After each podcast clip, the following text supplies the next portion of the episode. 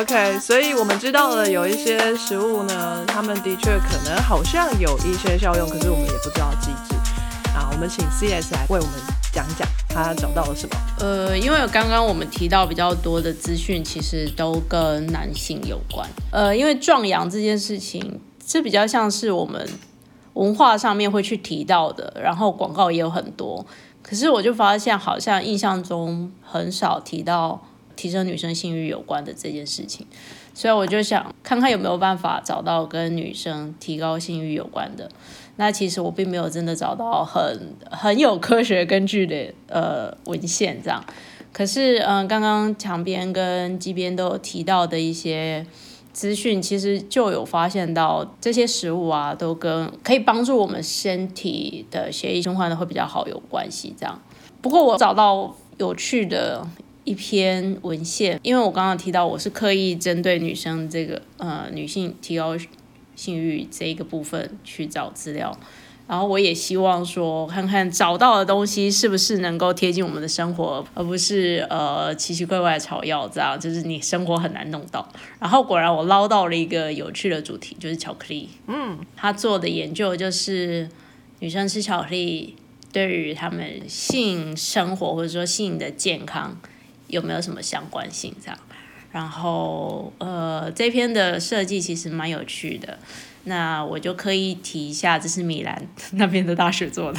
这就是我们大学做的。好学校，好学校。我稍微解释一下，呃，它的实验设计，它这其实是有点像是问卷调查式的，所有的受测者就是只有女性，总共是一百六十三位女性，最后收到的资料总共有一百五十三位这样。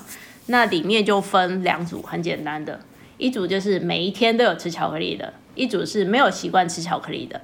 那有吃巧克力的呢，刚好很凑巧都是年轻的妹妹，哦，大概平均年纪就是三十三岁、三十四岁这边这样。哎，我们现在三十三、三十四也叫妹妹了，我觉得我们真的老了。你不要戳破她啦，没有，是相较于没有吃的。那没有吃的，其实年纪就，其实我觉得也没有到很大。不过因为这篇 paper 它的亮点其实没有很多，所以我想它就是有针对年纪稍微有强调了一下。那没有吃巧克力习惯的受测群，就平均年纪大概四十岁，所以其实并没有真的差很多。它的问卷有三种，一个就是测性功能的，评估性功能这个部分 （sexual function）。还有评估 sexual distress，就是等于说，呃，在性功能上面是不是有一些比较让人不太满意的地方，这样。然后还有另外一个是 depression，就是这个比较偏心理学、精神层面的部分，就是忧郁的部分，这样。然后就发现，说刚刚我提到的是有两组嘛，受分者就分两组，一组是有吃巧克力的，每天有吃巧克力习惯的，跟不吃巧克力的，没有吃巧克力习惯的。那就发现到说，哎，刚刚我提到的在 sexual distress 跟 depression 这部分，这两组是没有差异的，也就是大家表现是差不多，大家在呃自我评估上面的感受上面是差不多。可是就 sexual function 这个部分呢，呃，有吃巧克力的，他们的呃指数量表的分数明显就比较高。那这其实就有一个呃意义在。那这个意义就是，因为他们有吃巧克力，然后在这个部分的量表，他们分数又比较高，所以可能吃巧克力对于他们的性功能是有一个影响，而且是比较偏正面的影响。他的问卷就是 Female Sexual Function Index。我这边有一个中文版本，他说分为六大部分：性欲、性唤醒、润滑度、高潮、满足及疼痛。一共有十九个问题。第一题：过去四个星期，你多长有性欲、想要或者是有兴趣？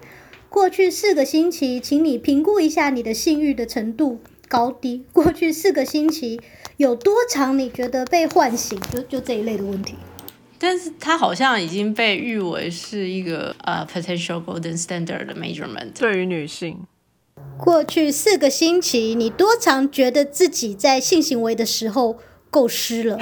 过去四个星期，你多常在性行为的时候觉得自己没有办法变湿？过去四个星期，你多常觉得自己在整个性行为过程中持续的保持自己很湿，就是关于湿的问题 很这多是。关于湿的部分，我觉得很好笑。对，所以这是润滑那一个部分那一个区块的问题吧。后面就是关于高潮的问题啦。所以大概就是妇产科医师其实也在治疗上面会去问到的一些问题嘛。可是关于性满足的事情，好像是有比较心理的。他说，就是跟这个性的 relationship。Sexual relationship with your partner，因为他有，比如说他说过去四星期，就是你有在性行为之后呢，你有没有觉得你自己跟你的伴侣 emotional 就情绪上是更靠近了？然后过去四个星期，就是对啊，你有多满意你跟你伴侣的性生活？嗯，还有过去四个星期你怎么样？你对自己的 overall 的性生活有多满意？哦，这题应该就是为偷情的人设计的吧？因为第十五题是问伴侣，第十六题就说，那你整体来讲呢？就也许跟伴侣不好，但是跟别人很好，也算是考虑了不少东西。自由基的部分吗？对，就自由基的部分。接下来就是问性交疼痛的部分。话说，我最近看到一个意大利很好笑的新闻，就说就是在那个冠状病毒之后，不是全世界都有新闻，就说离婚潮增加嘛，因为被关在家里之后，增加了夫妻之间吵架的程度。嗯，然后他们说，在意大利的离婚潮之中呢，大概有百分之四十的人呢，是因为呃被关在家里之后呢，就是没有办法再过着双重的生活，就是所以有小三的事实比较容易被另一半抓到，哦 所以只好离婚。马上离婚。好，哎、我刚刚又突然瞄到了一下，就是这一篇下面有一个 link，它是讲 regular moderate intake of red wine is linked to a better women's sexual health。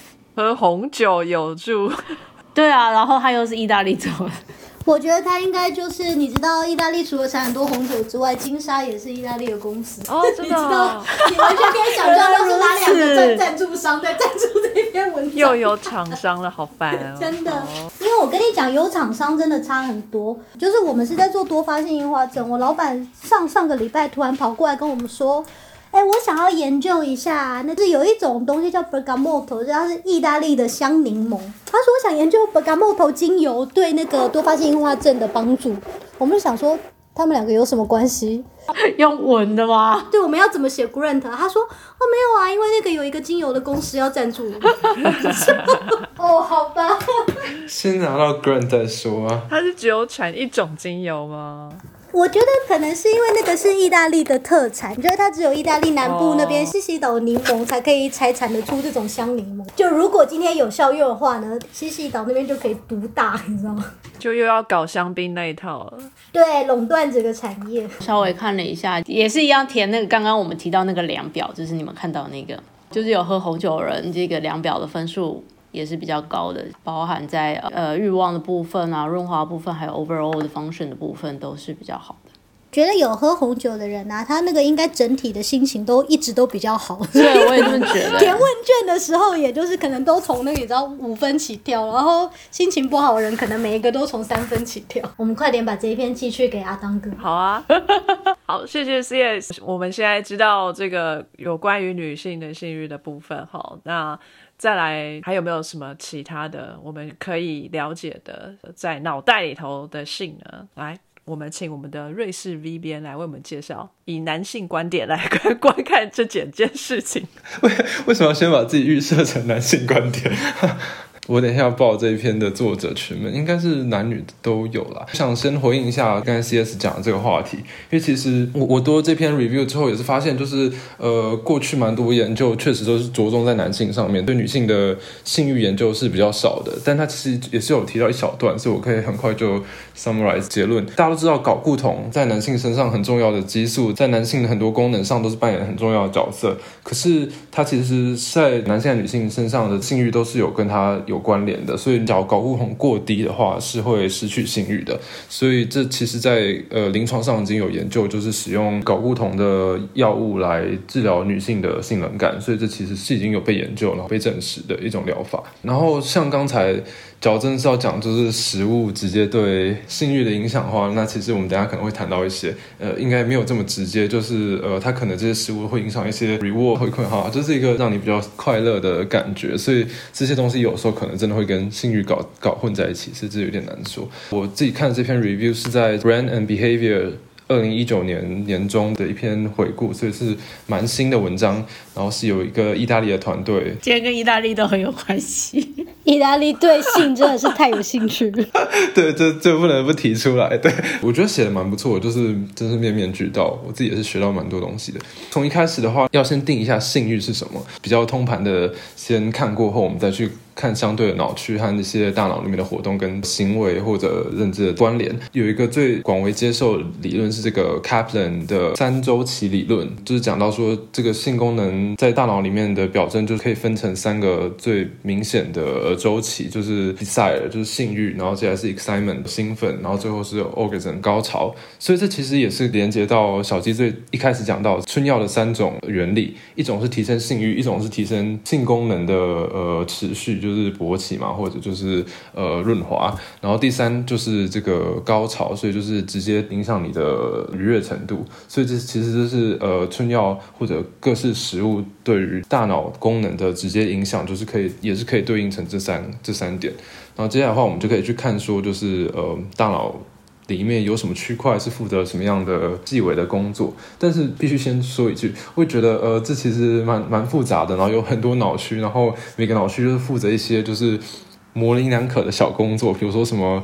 Modulate sexual drive 就是呃调控这呃性冲动，可是这正是讲出来，大家可能也马上就忘记了，或者就是也讲了等于没讲。现在我们当然想更接近一点，就是关于性欲的机制或者食物对性欲影响的呃生物机制，其实真的还是蛮遥远的。我们现在对性欲的了解，就是知道在人体上有功能性磁造影的研究显示说，就是人的一些反应跟大脑一些区域的活性有一点相关。可是这跟就是神经是怎么连接，然后还有他们直接是怎么样。接受怎样的讯息，然后造成什么样的结果，这都是还未知的，所以就是真的还蛮多未知的地方。所以呃，我应该会比较用一个大概的方式把把这个 summarize 一下，要要不然我要讲这二十个脑区，应该大家都会睡着。有二十个哦，不是才三大方向就有二十个脑区？对对，因为脑区有很多，只能这样说。然后就是一区里面有很多小区，所以这是是讲不完的。但是可以大致先讲一下这三个。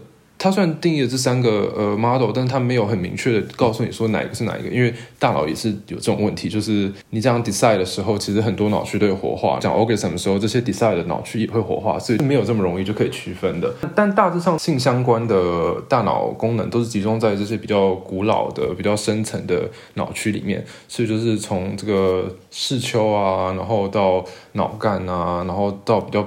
边缘一点的额叶啊、岛叶啊、insula 和这个 cingulate 它的扣带回，这就是这些。很多人也会讨论到，就是跟这些大脑皮质，你有就是触觉的刺激，当然这些大脑皮质也是会有反应的，所以你不能就把这个当做性欲和性行为的关键。所以这其实有蛮多复杂的地方。第一点必须提到就是这个 reward system，reward system 其实就是有不同的大脑回路。这脑脑区和它们连接所组成的嘛，然后这是大家绝对会跟这个 desire 联想在一起的，所以这个 reward system 当然就是从这个 nucleus accumbens 啊，这个叫什么衣服盒吗？有穿衣服的盒？不是，是这个服服的服，然后衣服的衣，它的这个 accumbens 就是粘在什么东西上面，大概就是这样。哦，对，OK。然后还有什么 substantial nigra，反正就是黑质区，反正他们就是跟这个呃，跟这个多巴胺 system 这个多巴胺系统有很。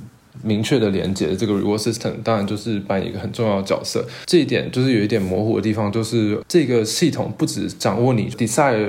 的阶段，你就活化这个系统，但是你筹赏的时候也是这个系统，就是你 orgasm 的时候，这个系统也是会疯狂的反应，所以其实有点难，有点难说它到底是在哪一个阶段扮演作用，但是它都是一定有关系，就这样。假如你做一些操弄或者这些区域被呃 lesion 就是受损的话，就是都会有很严重的后果，所以这是这是蛮明显。是有多严重？哦，就是会没有兴致啊，然后对人生没有兴趣啊，就是会有这种更严重的后果。好严重，就是无法得到快乐，就是你做任何事都无法得到快乐的时候，这就是呃，人生应该就可以差不多了。做什么事都只有痛苦的时候，真的是太辛苦了。当然，这个是秋夏是秋这也是非常重要的事，就是各种感官都会在这边集集会，然后再传到体质嘛。所以它其实当然是扮演一个整合性和 gating 的开关的作用。你可能说，就是你现在灯光美、气氛佳，但是你又闻到了很臭的东西的时候，你就没有兴趣。所以大概就是这样。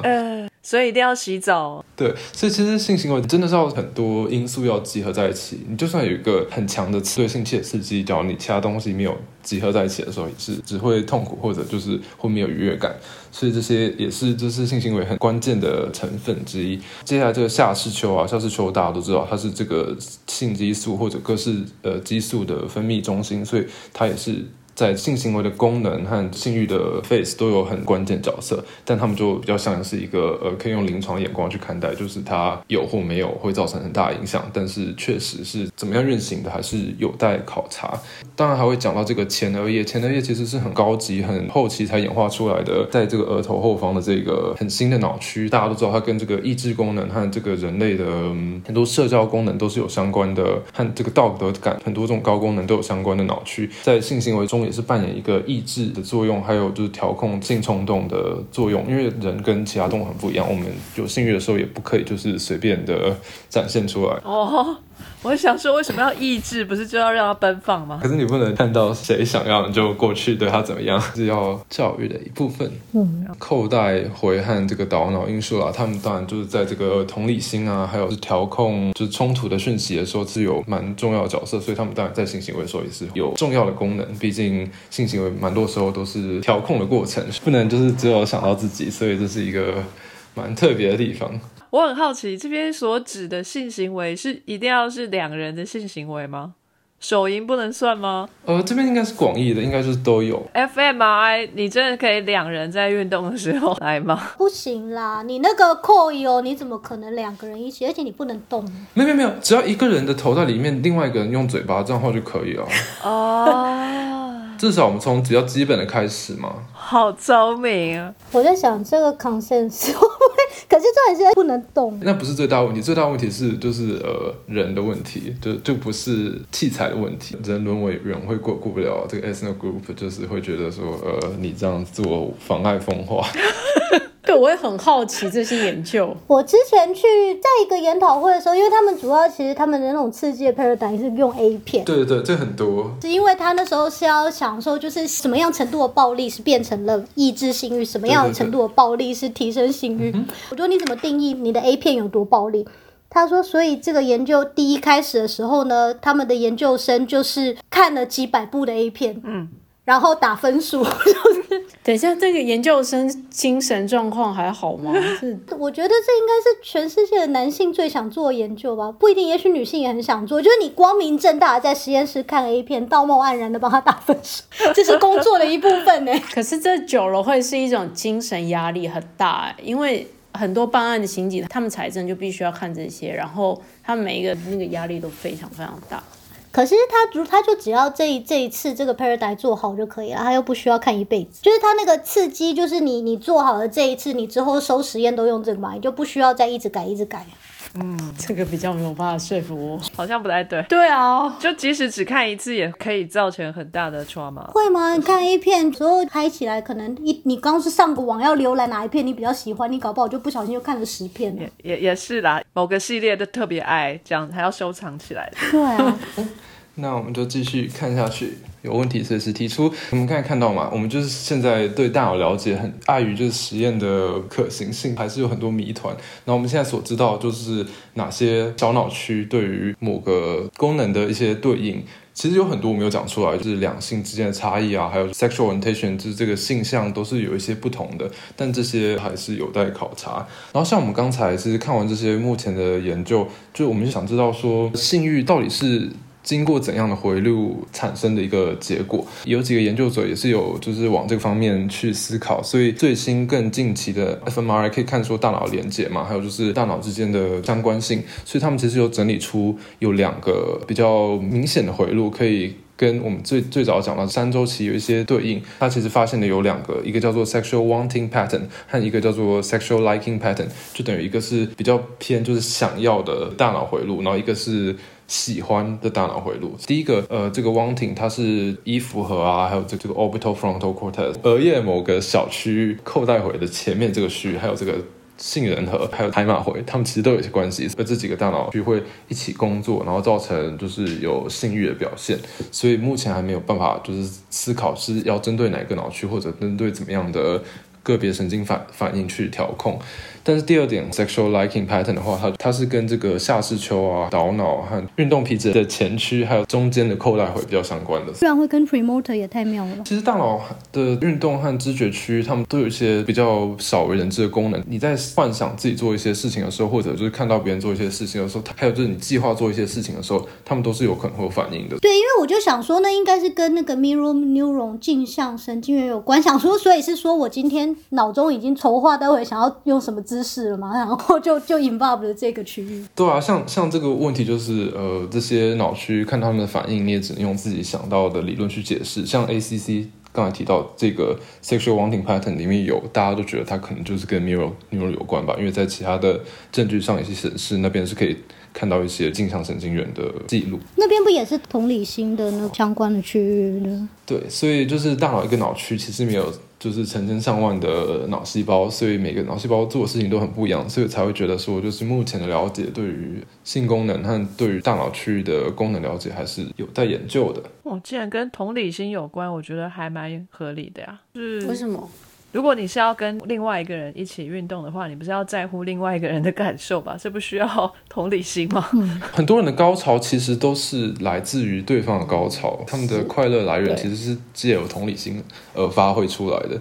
就是要不然的话，其实自己来和跟别人一起做，为什么会差这么多？其实就是差别在这里。我们这个是不是要加入择偶条件啊？就是择偶之前先把它放到那个 FMI 下面看一下，他今天性高潮的时候那个同理心的区域反应高不高？对 对，这样子我我有没有幸福这件事情才能被 tick 对对，就量化，就说哦，所以他有在乎我，哈，我觉得这个可以，非常好，非常好。对，这个可以当另一半。对，我觉得这个应该自己就可以感觉出来，大家尝试一下就会发觉有没有这种感觉。最主要是看自己这边。那刚才是讲到就是呃大脑用这种脑区的观点去看嘛，但是还有另外一个观点就是神经传导物质和就是激素的这方面，也是蛮多人在思考他们是如何调控这些脑区的活性或者跟性功能有什么关联，所以这个也是一个很大的领域，然后也是每个都有十几个激素和十几个神经传导物质可以讨论。那我们先讲多巴胺，当然在这个性功能上是一个很关键的角色，它是酬赏机制的关键，然后它也是就是让我们有就是对于一件事物的动动力，然后后来的快乐感也是分不开的。另外一个问题就来了，我们我们不能看说单一个神经传导物质就断定它的的功能，它的浓度是有关系的，然后它作用在哪个脑区，然后作用在周边或者中央神经系统都是有不同的结果，所以没有办法以一概全。在这个性功能上面，就是有一个类似的概念，就是多巴胺在下视丘区区域的时候，当它浓度很低的时候，它是会就是造成副交感神经的启动，引发勃起和冲动性行为。可是当它浓度提升之后，它反而会 promote 交感神经，造成就是射精，然后勃起的反应消失。所以它其实是有双向的调控，然后这是依赖它的浓度和它作用的区域。所以我们这样看下去，就会发现其实真的有很多蛮复杂的东西，可能没有办法一次讲完。就是比如说血清素啊、opioid 啊和乙烯胆碱这些东西都有关系，但是我们就是 无法就是这样一一走完。然后接下来的话就是，嗯，刚才讲的是 neurotransmitter 嘛，但是这个荷尔蒙也是有很有关键的，就是我们一开始讲到这个雄性激素在就是呃男性和女性的性欲上都是扮演一个很关键的角色，但这是在讲说它就是你完全失去这个睾固酮就会产生这个问题。然而正常男性中都已经含有一定量的睾固酮，其实不用去增加它的，因为你增加它也是无法提升性欲的，这是一个还蛮需要 keep in mind 的重点，因为。很多食物和营养食品其实都是一样的，我们身身体正常情况下都是已经有一个定量了，然后你再多加，其实就是不会有好的效果，甚至还有反效果。所以这个时候可能就是要问一下医生或营养师再再决定，不要就是道听途说，然后觉得这个东西就是有效，就就直接去尝试。像雄性激素啊、雌性激素和这个泌乳素，它们其实都是有双向作用的，就是太多也不是好事，太少。大部分情况都是会失去性欲，但是通常都都是有这个需要注意的地方。那最后的话，就是差不多可以先来一个短的结论，就是呃，其实我们刚才看到的结结论，其实也跟这个这篇文章的 conclusion 其实还蛮像的。整个性生活就是要让一切处在一个平衡的状态，因为假如你有性欲，但却无法解决，或者你感受不到快乐，这也是没用的。所以，所以我们现在才要讲，就是要以对症下药。所以有有人的话是没有性欲，但他可以正常勃起。然后可以达到高潮，这样的话他可能就是需要吃这些东西。但是有一些人是有勃起障碍，他假如很有性欲的话，对来说是一种折磨。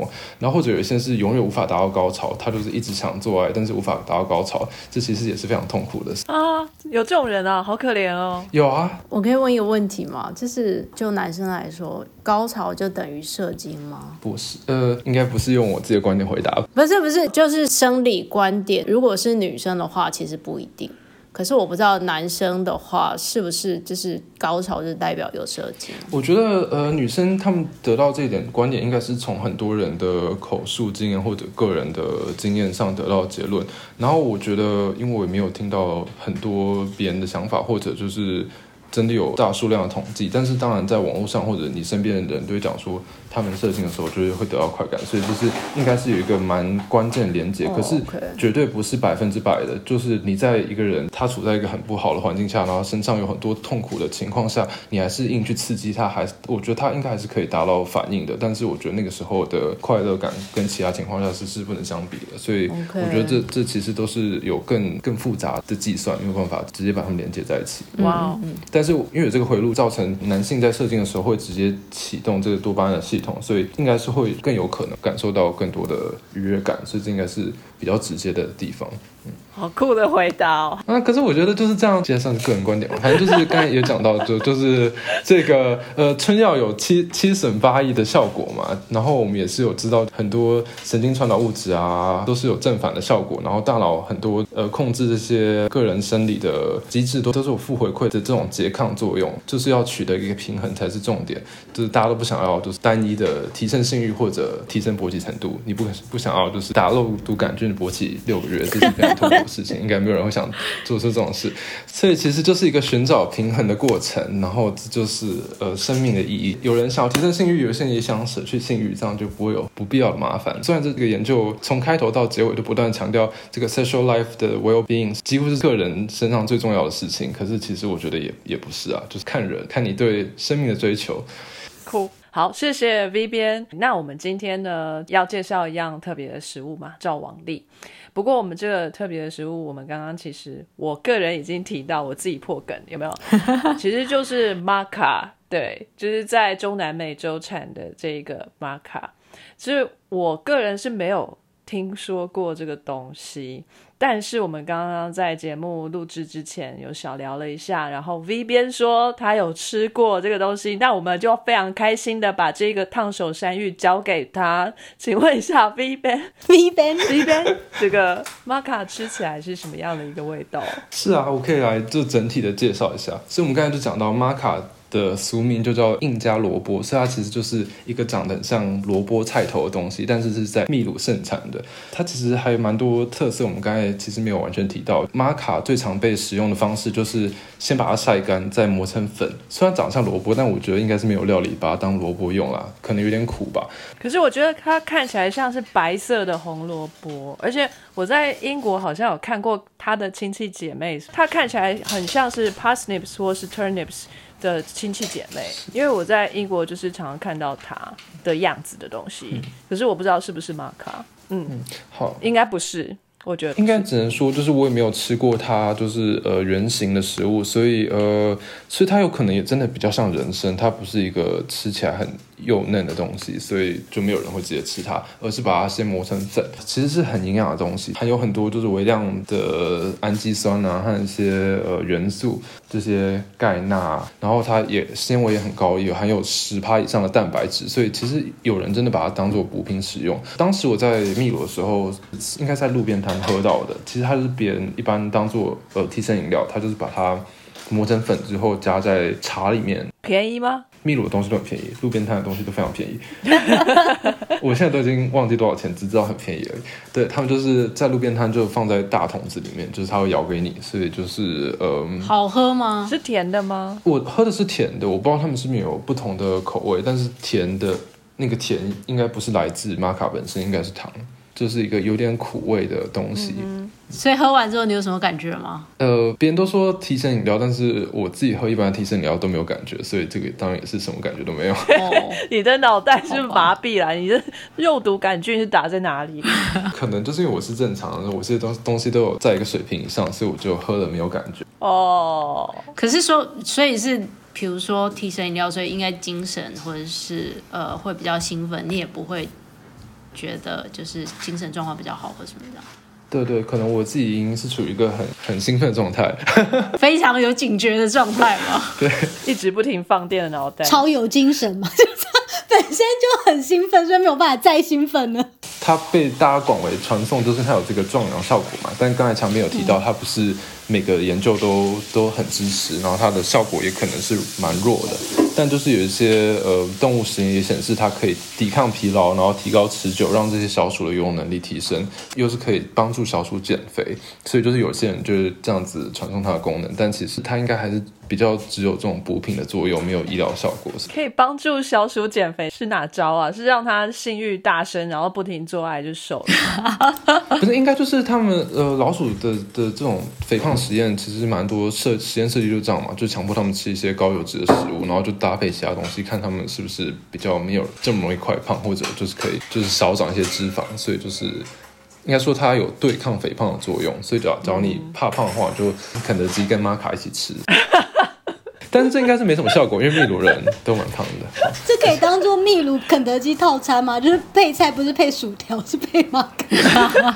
对啊，所以就是光看它营养成分，我其实它应该是比人参还好了，因为人参比较像一个就是应该说它根本连卡路里都没有，但它也没有蛋白质，所以它是一个没什么作用的东西。所以可能可以请教一下阿郎哥，因为其实我自己看了之后发现，就是呃英国这个蛮有名的健康食品或健身食品的品牌 MyProtein，它其实有在卖玛卡粉。其实连台湾都买得到，就是只要订了就会来。他们上面都是强调它有这个就是提神啊和养生的作用，让 lifestyle 更 active 的的补品。更有活力。对，我是买 protein 的爱用者，可是它有一个东西，它说增强训练效果，什么训练的时候会让你体温提升比较高，所以可以燃烧更多卡路里或什么的。然后我就很开心，因为最近冬天太冷了，所以就买了。一点用也没有，我这暖身暖了二十分钟，身体还是冷的。对啊，因为它们就是补品啊。当然了，假如它真有用，它就是药物了，只能这样说。就是所有的 supplement 都是这样。不过之前看了一篇 paper，它有强调说，很多东西即使大家都已经是科学，就是说没有什么用，大家还在用，就是因为安慰剂其实也是有疗效的，就是我们只要心理上相信有，重点是信仰，You have to be the believer。真的 是 V V B，你喝下去之后，你不能说我等它看一下有什么效果，你应该要跟自己说，我现在很猛，就是有效果。它就是很有用。对我现在超就有用了。我这边看一下 Wikipedia，就是它它的用法，我比较我不好意思比较肤浅，就是我比较想知道到底怎么吃它。就是我们看到那些粉啊，有可能是它就是本身它是比较坚硬的嘛，就直接磨成粉。那它也有可能是用水去煮过，熬成稠稠的东西，然后再把这个水拿出来，呃，蒸发，然后弄成的那个粉。这些粉其实里面是含有糖的，喝起来可能有点甜。它是带有糖分的，所以它也可以发酵。所以也有公司在做这个玛卡啤酒，啤酒，对。可是如果它有壮阳功效，酒精又让你不行，是一个对冲的关系吗？可是酒精其实有被放成是春药的一种，因为酒精可以让人放松。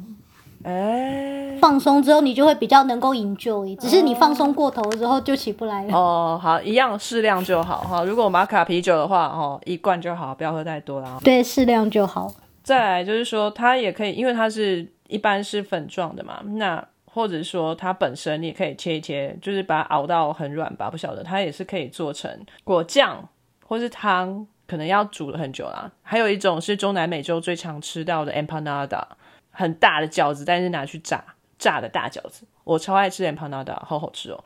但是 empanada 里面不是包味道很重的东西，什么辣牛肉吗？对啊，对啊，对啊，对啊对啊，哦，好好吃哦。玛卡要怎么放进去啊？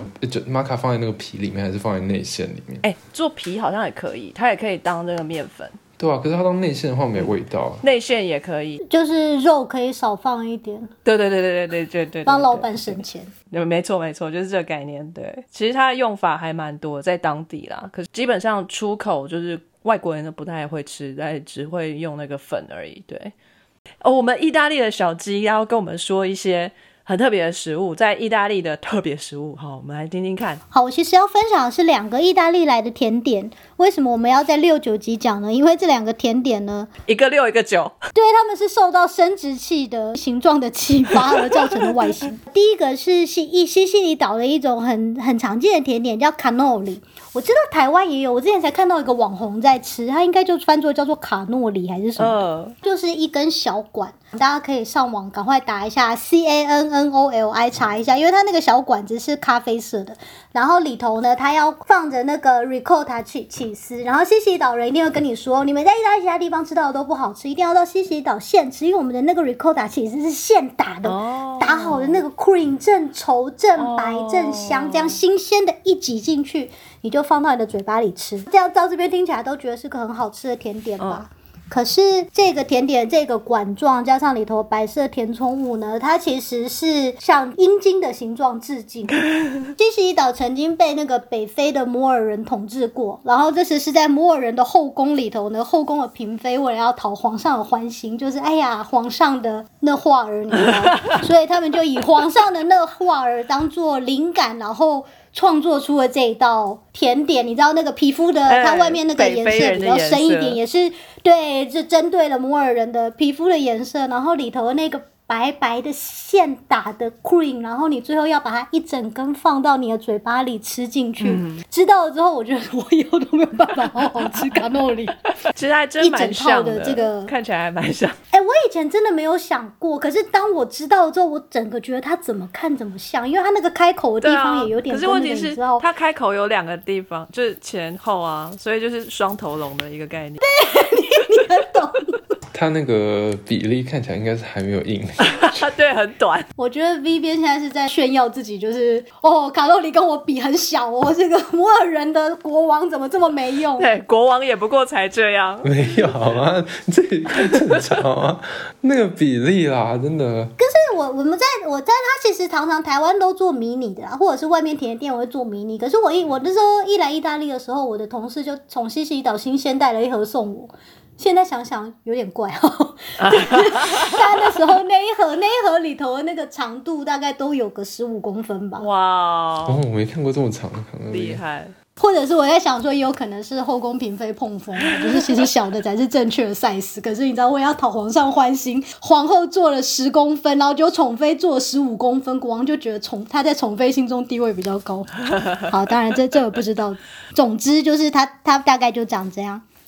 然后第二个有一个甜点呢，它叫做 Mine，Mine di Santa Gata，就是 Santa Gata 是一个圣者，她是一个算是圣女嘛，因为她是一个女生的圣者。这个 Mine 啊，M I N N E，如果你们上网查的话，V 边说在台湾八十五度 C 常常看到，它长得就像女生的胸部。它长得一颗白白嫩嫩的，呈现胸部的形状，上面放了一颗鲜红色的。当然，你也知道它是在代表什么的点点。但是有两颗才看起来才像一颗的话，看起来不是。那可能大家以后记得一次买，要记得买两颗。什么东西？它，我觉得它就是那个网络上的照片，如果就是很多放在一起，很像台湾的那个有一种门神，是你知道那个乳房门神，就是拿什么？有这个东西？就是有一种庙里的门上面是满满的一颗一颗的胸部。然后他说的是一种辟邪的东东西，就就长得跟他很像。哦，我的老天爷啊，这个超像的！还超最外面一层是什么啊？白巧克力吗？我不知道，因为这个我还没吃过。这样子看起来超像，你们看一下照片，看一下照片。你们一定要看照片，而且而且你看这个肤色就不一样，可见这一位圣者是真的皮肤是很白的，跟那个摩尔人国王的那个皮肤比。因为它看起来好像不知道是糖霜还是白巧克力，然后覆盖在一个小馒头一样的东西，然后上面顶上可能放一个糖渍的红樱桃，然后在上面就淋上一层白白的糖霜，还是还是白巧克力，显出非常隐晦的那个红樱桃的颜色，看起来就是粉红色的奶头 在白色的乳房上。所以其实那个什么崇尚粉红色奶头是从西西里岛古代就有的吗？头要那个褪色的软膏吗？是不是来自于意大利？我不知道，可是我觉得很多跟性有关的东西可能都来自意大利。真的，你们意大利真的是，难怪你在意大利如鱼得水，真是。真的也蛮开心的。这个圣女叫做阿嘎塔吧？那阿嘎塔她的故事是什么呢？就是听完故事之后，又再度觉得这个甜点我好像吃不下去。阿嘎塔是一个非常美丽的女孩子，然后就是她有非常非常多的追求者。可是，在她成年可以结婚的时候呢，她居然决定要去当修女，因为她爱上了上帝。她发觉所有的男人都没有上帝好，她要去当修女，她要跟上帝结婚。所以，她的其中一个追求者非常非常的生气，就是一个很不 OK 的渣男。所以，这个渣男呢，他居然就是去堵了那个阿嘎塔，在他进修道院之前去堵他，然后就对他使用了暴力。传说上写的那个字呢，这个字在意大利文的意意思是撕裂、撕裂伤那个撕裂。他说这个人就是对阿嘎塔，他用了暴力把他的胸部撕裂，然后很可怜的阿嘎塔保住了一条命。那他进了修道院之后，上帝当然就是因为他非常的虔诚，所以就发发展了奇迹，所以他的胸部就完全复原，像没事的一般。然后当地的人就觉得哇，所以就把他尊为圣者。然后而且他还有一个那个圣阿嘎塔吉，上阿嘎塔吉的时候，大家就会一起吃他的胸部纪念 这一段。什么？因为他有无限胸部可以发给大家，撕裂一个再长一个，撕裂一个再长一个，用一对胸部喂饱了大家。真的，就是他，他之前是因为胸部撕裂，然后变成了圣者，然后从此以后大家纪念他的方法就是世世代代吃他的胸部，这个也是很歪。对啊。然后蜥蜴断尾求生，然后阿嘎达是炼奶求生，有点哈。总之，我们介绍完了，就是被生殖器官引发灵感的两个意大利甜点。我觉得我今天晚上睡不好了，满脑子 阴茎跟奶。好，谢谢各位编辑，我们今天过了非常精彩刺激的夜晚啊！我来，我是夜晚，你们还是大白天？对我还是大白天，就讲这种东西。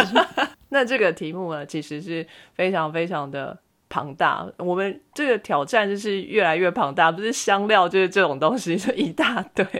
那今天就谢谢各位编辑，呃，辛苦的为我们找资料。那我们今天学到了很多很有趣的知识。那我们也知道凡事都要平衡。那 V 编再三的提醒大家哈，不可过多，也不可过少，这样适量就好。嗯，中庸之道。对对对对，我们今天就先到这边结束喽。那跟大家说声再见吧，拜拜，拜拜，拜拜。非常感谢各位听众的收听和支持。Sky in the World 在各大 Podcast 平台上都能够收听得到，Anchor、SoundOn、Apple Podcasts 都能搜寻到 Sky in the World 的节目。另外，Sky in the World 也会在脸书粉专上分享科学家的八卦以及科学新知给大家。在 IG 上也会有编辑们的日常。有任何的问题以及意见，都可以在各大平台上面留言给我们知道。我们将竭尽全力为您寻找答案。欢迎追踪分享 Sky in the World，让更多人知道有趣的科学哦。